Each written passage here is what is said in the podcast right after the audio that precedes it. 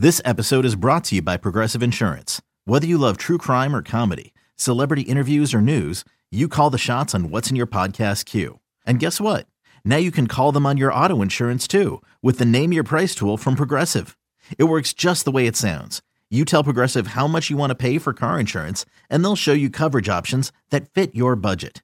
Get your quote today at progressive.com to join the over 28 million drivers who trust Progressive. Progressive Casualty Insurance Company and Affiliates. Price and coverage match limited by state law. And on a beautiful night here at the Coliseum, the lights have taken full effect. Welcome to Taking Effect, an Oakland A's podcast with Ken Korach. Now, with an inside look at the A's, here's Ken. From Mesa, Keith Lieppman is joining us in his 47th year in the A's organization and 26th year as the A's Director of Player Development. In any walk of life, and especially in sports and in baseball, it's hard to keep the same job for 15, 20 years. How have you done it for 47 years in the same organization? A lot of it has been the fact that we've had real stability in our system. Uh, having Billy Beane, first it was Sandy and then Billy and now David. Uh, very fortunate as a minor league staff member and a lot of people that work with me uh, that we've had that stability and the ability to uh, have freedom to do what you like. Uh, you know, they give us opportunity to develop, and uh, you know, you find a little niche, enjoy what you're doing, and you have the loyalty and the stability behind you. Uh, it's almost the perfect job. You and I first met when you were managing in the minor leagues around 30 years ago or more, and I know you enjoyed that. Has there ever been the temptation to pursue getting back into managing, or maybe even thinking, maybe with a different organization, maybe I could get to the big leagues as a manager? You know, I never really had real goals to be a big league manager. Uh, I always thought maybe I, my route would be as a third base coach or a bench coach, something like that. But once uh, Karl Kuehl, who was my mentor, uh, offered me this position uh, as a roving instructor. And then when he uh, retired, I took over for him. And uh, I really found a place where I could do a lot of things that I enjoyed that uh, involved leadership training. Uh, we did a lot of staff development. I found that I things about myself that I didn't know that I was going to be capable of doing once I took the job. So I got interested in helping to develop guys to be better instructors, better teachers. So an offshoot of all that uh, came to me was sort of finding something about myself that I didn't really know I had the capability to do. So I, I learned a lot about uh, reading books like John Maxwell, some of the top leadership people, and we started to create kind of a uh, an environment of learning. And uh, I think we've created some pretty good staff members along the way. And uh, it's been fun for me to learn about uh, something different that does involve baseball and mm-hmm. continues on with, with happening today. Karl Kuehl, of course, was a legendary figure in baseball for many years, and especially in the A's organization. You guys were almost soulmates, I think, in terms of the way you thought about the game. There's been a great deal of continuity with the A's within the A's organization on the staff. Do you? Is it important to have people who think the same way philosophically, or do you like having different ideas come into the picture?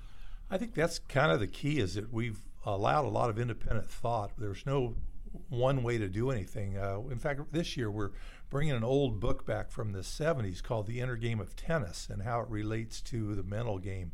Uh, we were fortunate back uh, in the 80s to have Harvey Dorfman and Karl, the premier guys in sports psychology, kind of be part of that organization. So we're going back to you know some more of the mental training to see if we can help expedite some of the teaching and the learning because uh, the fast nature of how you get to get players to the big leagues uh, is important. So you may only have them for a short time, and the mental game is such a big part of it. So we're always looking for an edge or a different way uh, to bring something uh, that w- benefit the organization and the player in a better fashion. So that's fascinating. What's the lesson in going back and, and reading the inner game of tennis mm-hmm. from 19 from the 70s? What lessons can be imparted through that?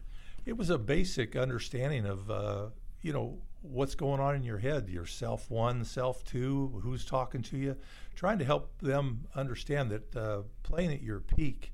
Uh, has a lot to do with clearing your head. It's like a golfer or any player, anybody that's in sports has to have a clear mind to continually perform at a peak level. So you try to get all the distractions out. You clear your head. So a lot of what we do uh, will be uh, involved with doing it under pressure. How do you respond? How do you react to uh, all the events that are talking to you? Anybody who's played tennis or golf knows that there's that devil on one shoulder and then there's the angel on the other, and you kind of got to pick who you want to go to the party with.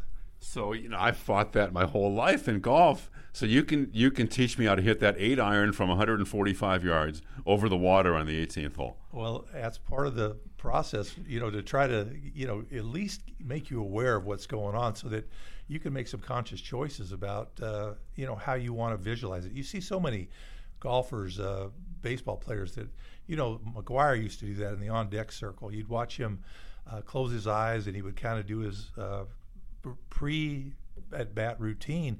And it was almost like you'd sometimes uh, with a skier, you'd watch how they kind of stand at the top of the hill and watch the uh, their head move according to the way that the curves would go. So you have to have mental images. Uh, you try to take all the thinking part of your uh, brain down and you breathe, you relax, and then get ready for the event. How do you teach that to the players? Are there classes? Are there seminars? How does the wisdom get imparted to the members of the organization? We have a sports psychologist and the AP guy by the name of Mark Strickland, uh, who is on top of those kind of things. And it starts from the day they sign. Uh, we talk, you know, we have our staff read books.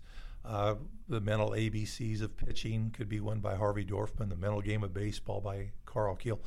Uh, we we pretty much stick to a, a variety of uh, books, and, and they'll read actually out of the books to the players. They'll take a half hour a day, and uh, sometimes the BP and the on-field stuff is important, but this stuff is uh, far more important in, in, the in the long haul, in the big picture, than uh, just useless hitting every day that doesn't have any rhyme or reason. So try to combine all elements to make it uh, worthwhile and beneficial for these guys. Are the players mostly receptive? Uh, once you begin to understand and they recognize that things are destroying them because there's so much failure in the game, we're trying to create a system that gets them back up and running within a pitch. You know, you only have a moment. It's just kind of the new wave thinking of uh, the world now about living in the moment.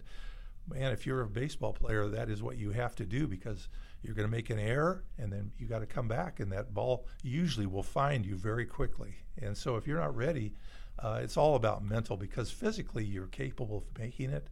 Trying to get rid of the tension and the other effects of what has just happened to you and get back into the capability of being like you were prior to that play. I'm not trying to hit a curveball up there in the broadcast booth or hit a fastball thrown at 98 miles an hour. But I can't tell you how many times, and these were the lessons you have to learn as a maybe even a young broadcaster at different walks of life where you would have a situation where I would make a, a, mistake on a call. And then before I knew it, I'm thinking about the mistake that I made. And now the next pitch, I mess up the call there. So it sounds like that this is the kind of stuff that you're trying to teach the young players. Well, it's really an interesting aspect because uh, we call it almost a committee that's in your head. You know, you have your old coach, your dad, your expectations. There's a lot of things going on in your head the ability to uh, single out and remove a lot of those voices that are you know yelling at you, uh, you really have to get yourself back to you know the true north of finding out you know who do I want to help me get through this situation because they're difficult. Uh, you swing and miss on a fastball.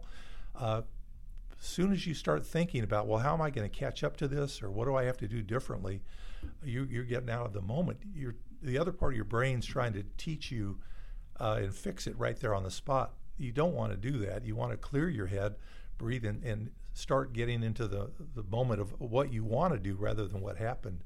A lot of our players will beat themselves up. They'll replay the negative event for uh, hours after the game. So we try to put them in a place where they, they're only allowed to do it for five or ten replays, and then they f- fix it in their mind and then drop it off. Uh, it's, it's so many things that, that can be helped you know, the, the, these habits of replaying negative stuff, it only repeats the bad performance. Mm-hmm.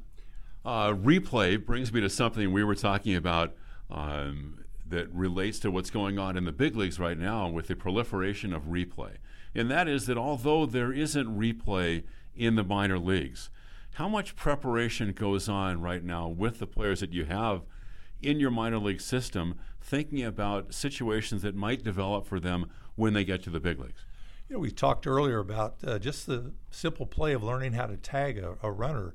Uh, in the minor leagues, it used to be you just uh, be a, as soon as you could get the, the tag down as fast as you could. So we taught it's a quick swipe tag. You get in and out, show the umpire the ball, and uh, usually he'd call him out. Now you have to teach to keep the glove on the runner for another 30 seconds in case he comes off the base because the video replay will show a guy that has overslid the base and, and the video mm-hmm. changes how you know you instruct at the minor league levels so the same is true with a catcher's play about how they block home plate. Uh, you have to go through a lot of different uh, things because of the rule changes. Run into first base the last three feet you know oh, there's so many things that are now being brought into uh, reviewable s- states that you have to teach them at the minor leagues even though they're not being reviewed uh, but they have to be prepared because I know uh, we had a couple of young players that went to the big leagues that overslid the base, mm-hmm. and you know Billy would give me a call and just say, "Hey, we need to start making sure that this doesn't happen. We got to make sure that they slide early enough so that they don't come off the base because it's a different game up there." The other thing would be the shifting, and I was wondering, is, are do you instruct your minor league coaches and managers to use a lot of shifting down there to get players ready? for when they get to the big leagues? Yeah, we've had to do that. That happened uh, two years ago, and the guys in our uh, analytic department, Dan Kantrovitz, and you know David, a lot of the guys, they understand that that's important. So uh, we've done the shifting even without information. We you know we kind of do it by eye, but now we're getting more and more ability to do that in the minor leagues. We'll pick two or three hitters and move the guys because you know to have to move a third baseman to the shortstop position, you have to learn how to be able to handle that. So it's great for Chapman, uh, Wendle. All these guys have been trained in that.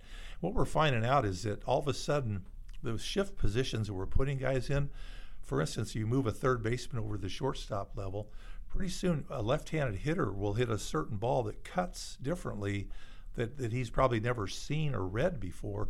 So he has to have that experience.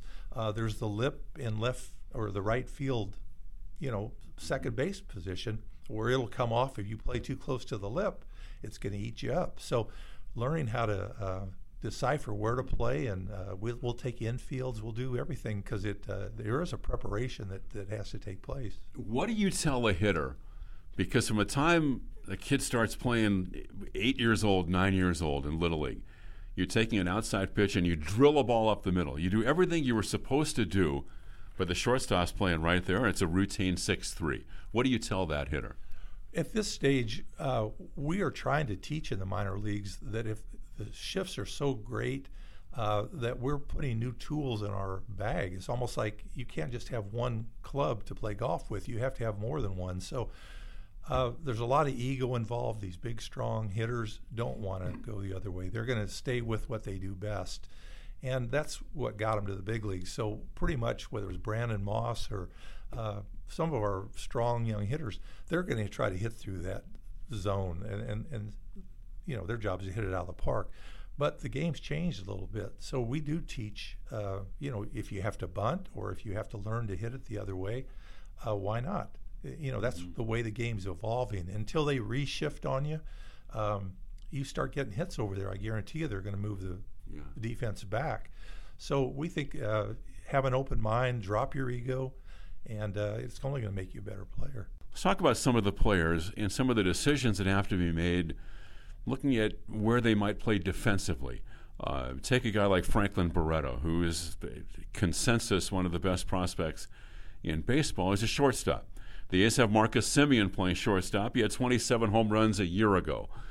What kinds of decisions going into would go into whether or not a player like Barreto stays at shortstop when you have someone in the big leagues playing shortstop, or if maybe you feel like at some point you have to move him.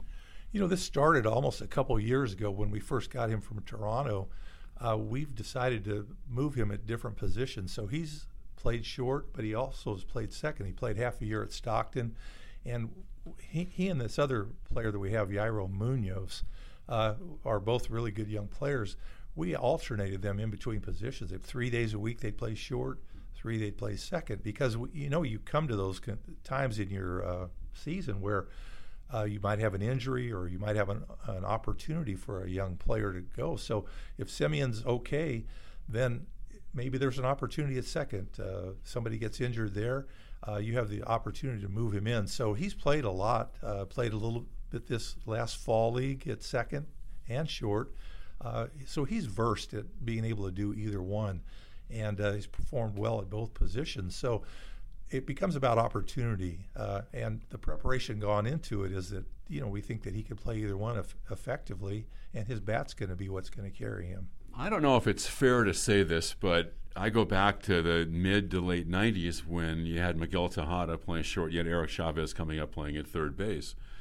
For the A's to regain their prominence as an organization, get back into contention on a consistent basis, do you need Franklin Barreto and Matt Chapman to be those guys?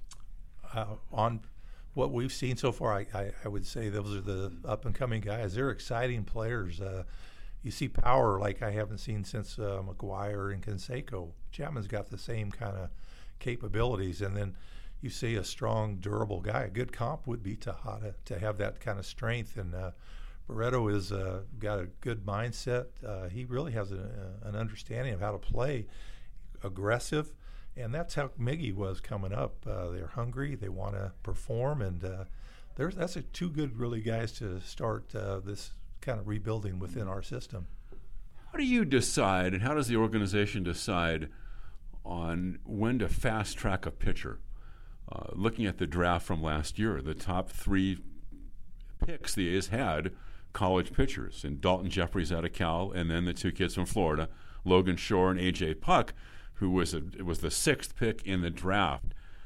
How do you decide how to move those guys up, when to move them up, and, and if you can fast track them?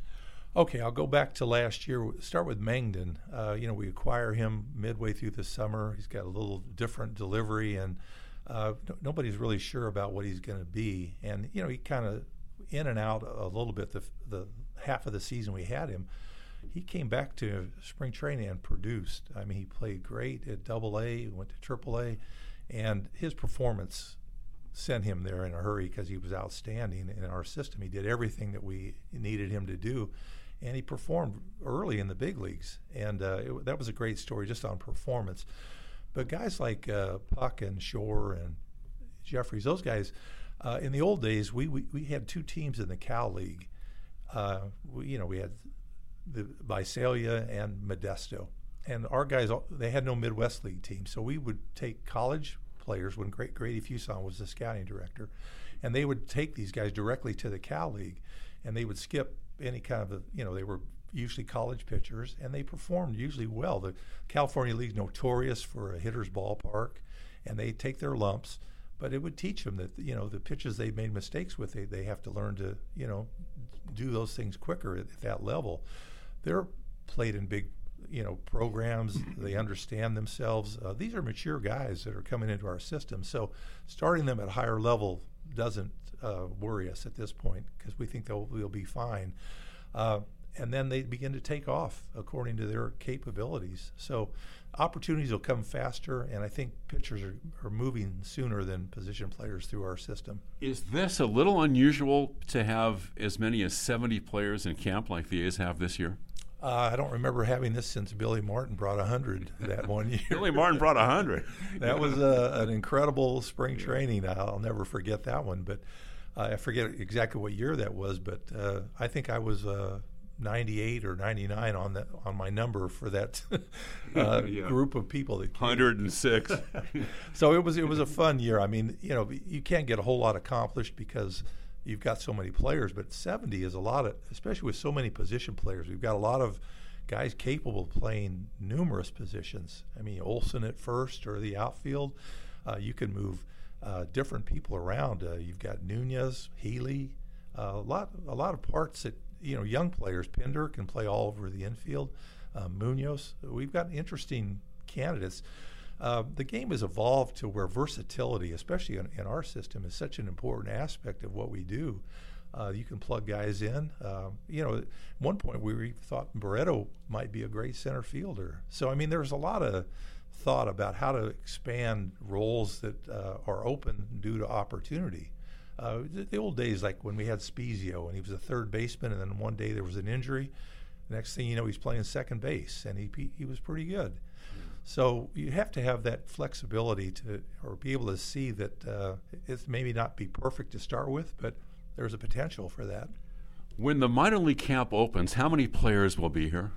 135, 140, and then uh, we'll bring an extended spring program of another 45. So typically, are almost close to 175. Wow. Okay, you've got AAA club, Double A club, and you have two single A clubs. So the A's have four teams that will play full season. So that's basically 100 players. Now, you might keep some guys for extended spring or younger players who might eventually play in short season. But you're going to have to tell some guys who have the dream of making a life or at least a career out of playing professional baseball. How tough is it when you have to tell a young kid, you know, we just don't have a spot for you? You know, I still go through the anguish of seeing that, you know, there may be still something left, but the opportunity, you know, you've progressed, eh, you know, he may not have gotten where he needed to be, but there's still some talent there. And there's a certain sadness that, you know, because you get to know these guys. Our style is to be upfront with the, with them, to connect with them, to build relationships. So these aren't people that are just numbers. These are people right. that you know and you respect.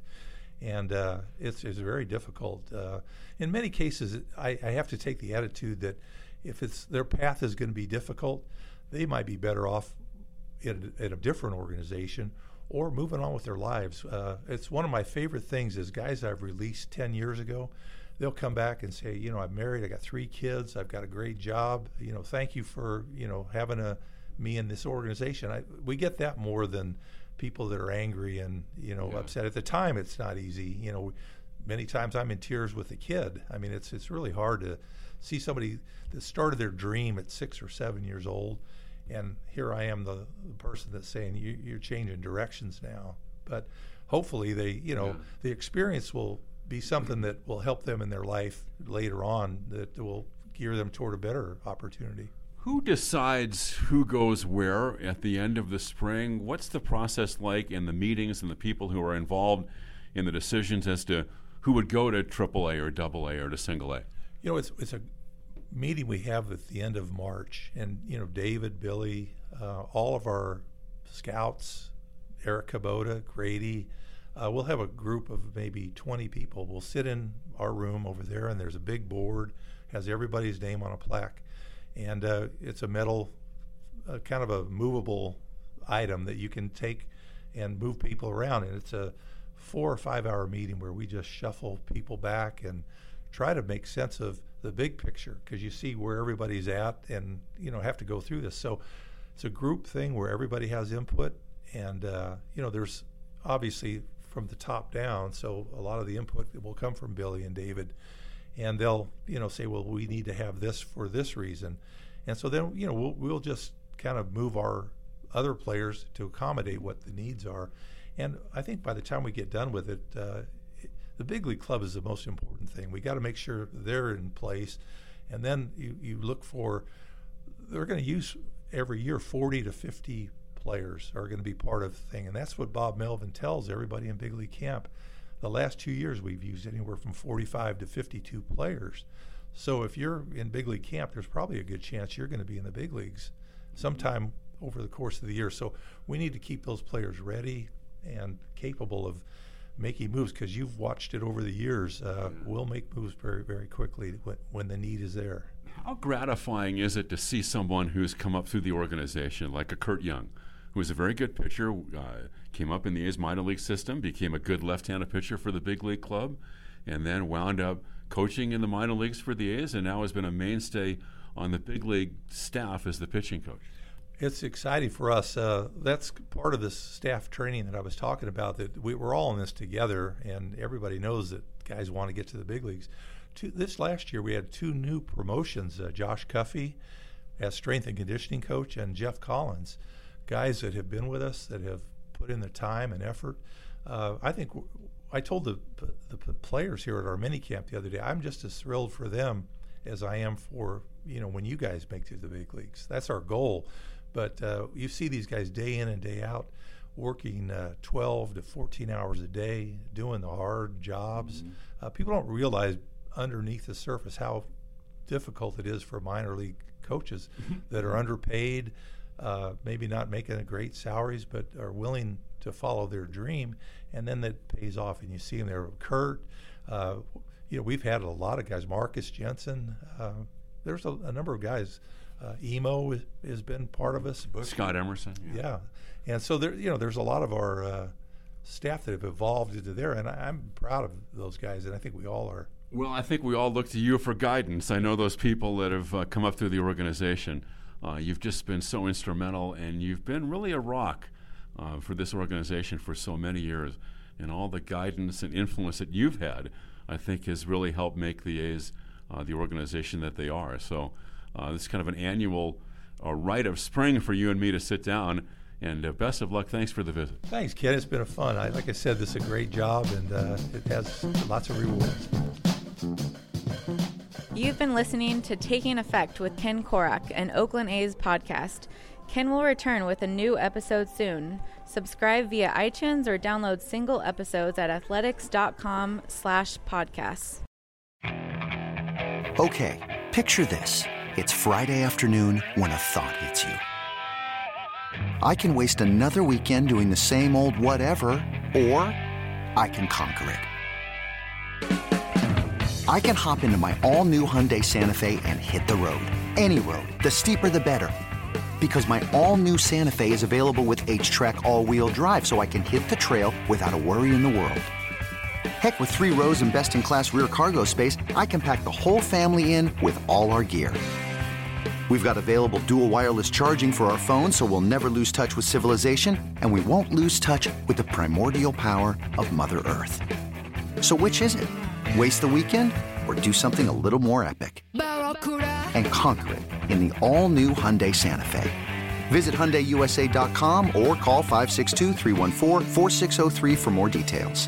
Hyundai, there's joy in every journey.